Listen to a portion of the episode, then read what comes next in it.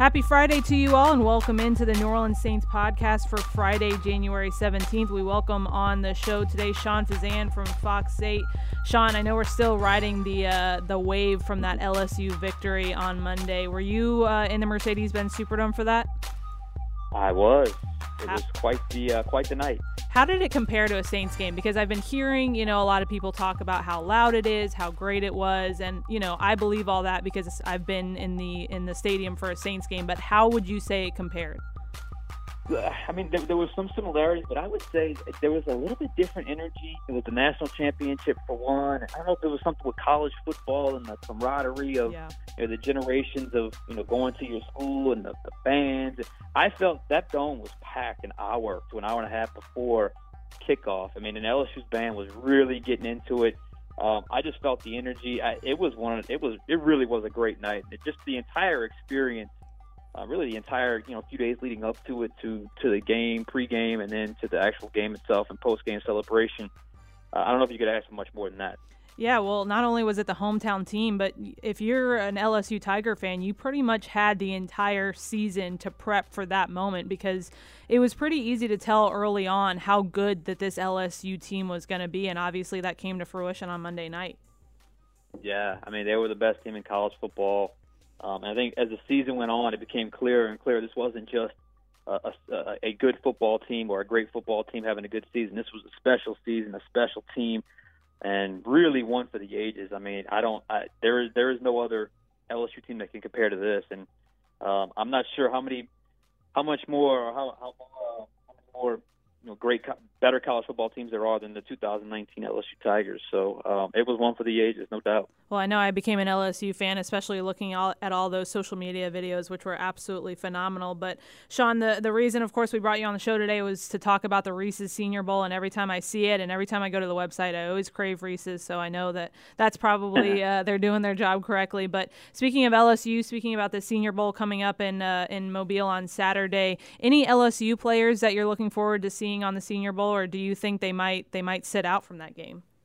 Yeah, well, Kristian Fulton accepted his invite. So did Stephen Sullivan at tight end, uh, and the, the deep snapper uh, Blake Ferguson. The three names that I was able to see at least accepted invites. So as far as I know, those guys will still be there. Mm-hmm. Um, I know it's a pretty quick turnaround for the national championship, but you know, of those three, I, I got to say Kristian Fulton is the guy I'm watching the most because um, we saw him uh, this year. Teams went away from him for most of the season. In the national championship game, teams went at him, and though he struggled a little early on, I thought he really recovered by the second half and really uh, showed you know his ability to kind of overcome uh, you know that adversity as far as kind of getting targeted and then just kind of holding his own and mm-hmm. really played well towards the end of that game. So of the LSU Tigers that I'll be watching the most, I think Kristian Fulton stands the most to gain.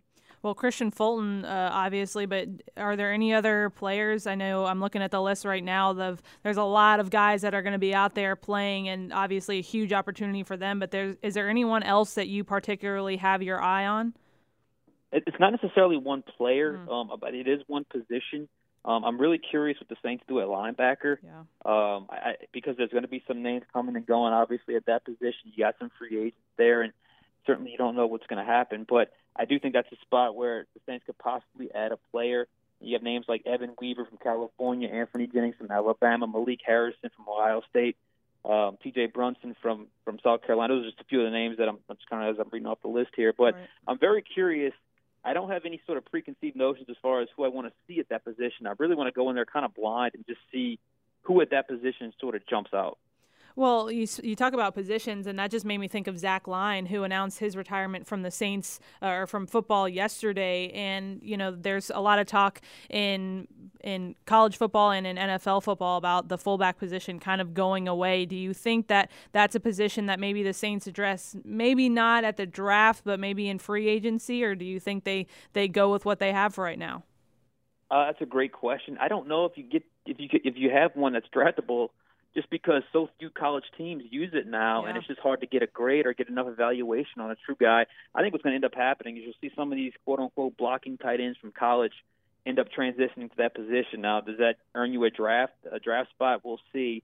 I do know they like Ricky Ortiz, the guy they finished the season off with, number 30 at the fullback position. But if you really watch the teams that are doing well right now um, in, in the NFL, and just the entire playoffs and really the entire season, teams with a fullback uh, have done well. So I don't think it's it's an endangered species. I actually think it's um, maybe possibly pivoting on in the other direction, but um, I don't know if the Saints address that in the draft just because it's just so hard to find in college football. It may be a situation where they get a player and maybe have to convert him to that fullback position. Because remember, Zach Line, I believe, was a tailback at SMU coming out. Mm-hmm. Um, so uh, sometimes you may have to convert to that position. But regardless, it's a position that the Saints certainly like uh, in this offense because they like those multiple roles and they like those multiple personnel groupings. So I do think they they add a player to that position, whether it's Ortiz or someone else. Well, Thomas Morstead is now going to be the only lone SMU uh, advocate in that mm-hmm. locker room. But you talk about that uh, fullback position. I remember a few years ago, John Kuhn was a part of the team, and then of course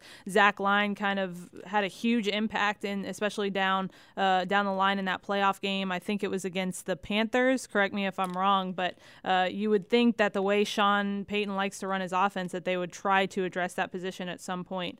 Uh, but getting back to this, the Senior Bowl, uh, what kind of opportunity do you think that this provides college athletes to to prepare for the next level?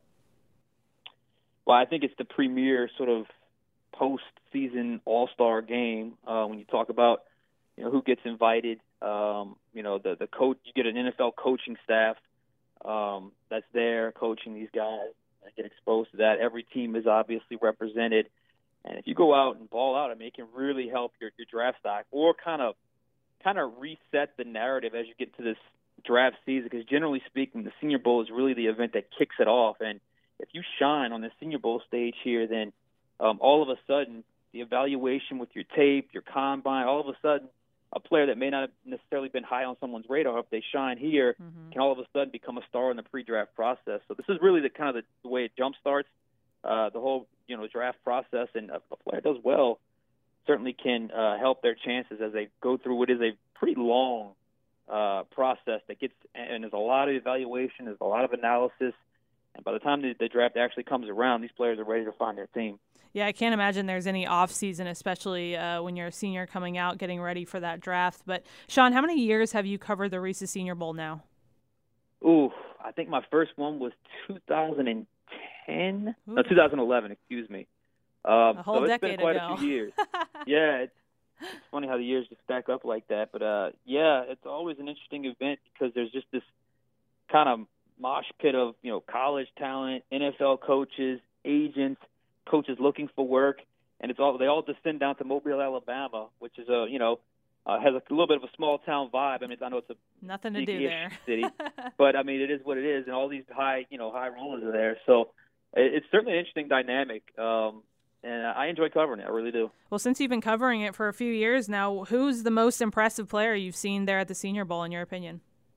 Oh, I know it's a. I'll never. I don't know if it's. I don't know if it's uh, most impressive, but I, I always remember Baker Mayfield's time mm-hmm. there because it was a sequence of events. He was he was doing more, you know, kind of one on ones, and and he really didn't look that good. And then all of a sudden, the team drill started and it's like you just saw this elevation. All of a sudden, the throws he was missing, all of a sudden he was threading the needle. He was pushing the ball downfield in this team setting. It just really, it, at the time, kind of showed me what type of player he was. He's more of a, you know, get in a team setting. He likes to take over as opposed to kind of the one-on-one drills where he looked kind of pedestrian, kind of normal. That was really one of the biggest things that stood out, I guess, over the last five or six years of covering this event. Well, I think that might have been my first year working for the Saints, but correct me if I'm wrong. Wasn't there a lot more media publicity for that Senior Bowl than maybe in in past years? Because I remember seeing a lot about Baker at that Senior Bowl. Oh yeah, there's a picture of me. Um, I have a. I'm, I'm kind of. I'm taking a picture at, at the scrum. I mean, that, that was about. And you've been in those media scrums where the players in the middle, and literally everybody was wrapped around him in a in a circle, at least seven or eight deep, and with cameras and and you know the boom mics and everything. So um, he brought a lot of attention. If I remember right, his measurements was a big deal. Um, you know his height, he was like six foot and five eighths or something like that, and his hand size was certainly something that was scrutinized. I don't think he, I don't know if he played in the game or he just practiced, but uh, there definitely was a whole lot of attention going into that because he was a Heisman Trophy winner and had been kind of the face of college football leading up to that point. Man, you want to talk about media scrums. I you know, I'm never going to complain about the position I'm in because I'm very blessed, but media scrums are by far my least favorite thing to have to deal with because yesterday you and I were both there talking to David Griffin talking about Zion and things like that, and I could feel Sharif's breath on my forearm coming out of his nostrils. I you just have to get so close to one another. It is my by far my biggest gripe. I think we just need to have one mic and everyone just get the sound from each other. It's it's so obnoxious. I, I totally agree, and it's it's it's one of those work hazards. Where you just good luck, and hopefully you're not standing too close to someone that uh, that uh, doesn't have that whole uh, feel for you know personal space right. because. Uh, it could be uh, it could be interesting in those scrums, and sometimes your arms at an angle, you get all tired, your shoulders your shoulders get sore. It's like let's get done with this, please. And then sometimes those are the ones that last forever. It seems like. And then someone asks another question, and then you're in a player's right. locker, and they have to step over you. Yeah, it's just a mess. Well, Sean, I won't keep you any longer, but uh, I appreciate you coming on, and make sure you follow Sean on Twitter, and he'll have all your coverage along with NewOrleansSaints.com. We'll have your coverage with John DeShazier uh, during that Senior Bowl on Saturday, January 25th, and of course the day before, and we'll have a press conference with Mickey Loomis. Sean, I appreciate your time. Thanks, appreciate it. Big thanks to Sean Fazende from Fox 8 for joining us on the show today and for covering all things having to do with the Senior Bowl. But as I mentioned, our own John DeShazier, my long beloved co host on this show that hasn't really shown up the past few weeks, but I guess we'll let him slide. Uh, we'll be covering the Pro Bowl. He'll head out there on Monday, and of course, the Pro Bowl game is on Saturday at 1:30. He will have all of your coverage throughout the week, and we'll be covering that on NewOrleansSaints.com and the Saints app. Mickey Loomis will be speaking on Wednesday, we think. So again, we'll have that press conference video on NewOrleansSaints.com and the Saints app after that is finished. Today's show is brought to you by SeatGeek. If you're trying to find tickets to football games or any other live event, it can be complicated. There's hundreds of sites and shady pricing, but with SeatGeek, you can do everything in one place. Best of all, our listeners will get $20 off their first purchase in the SeatGeek app. Use code GoSaints. That is Go Saints, all caps, no spaces at checkout. SeatGeek score the best deals on tickets. All right, we'll tune back in on Monday, excuse me, not Monday, Wednesday, with another show for you. And of course, we'll talk to our own John DeShazier covering the Senior Bowl. Thanks for tuning in, and we'll catch up on Wednesday.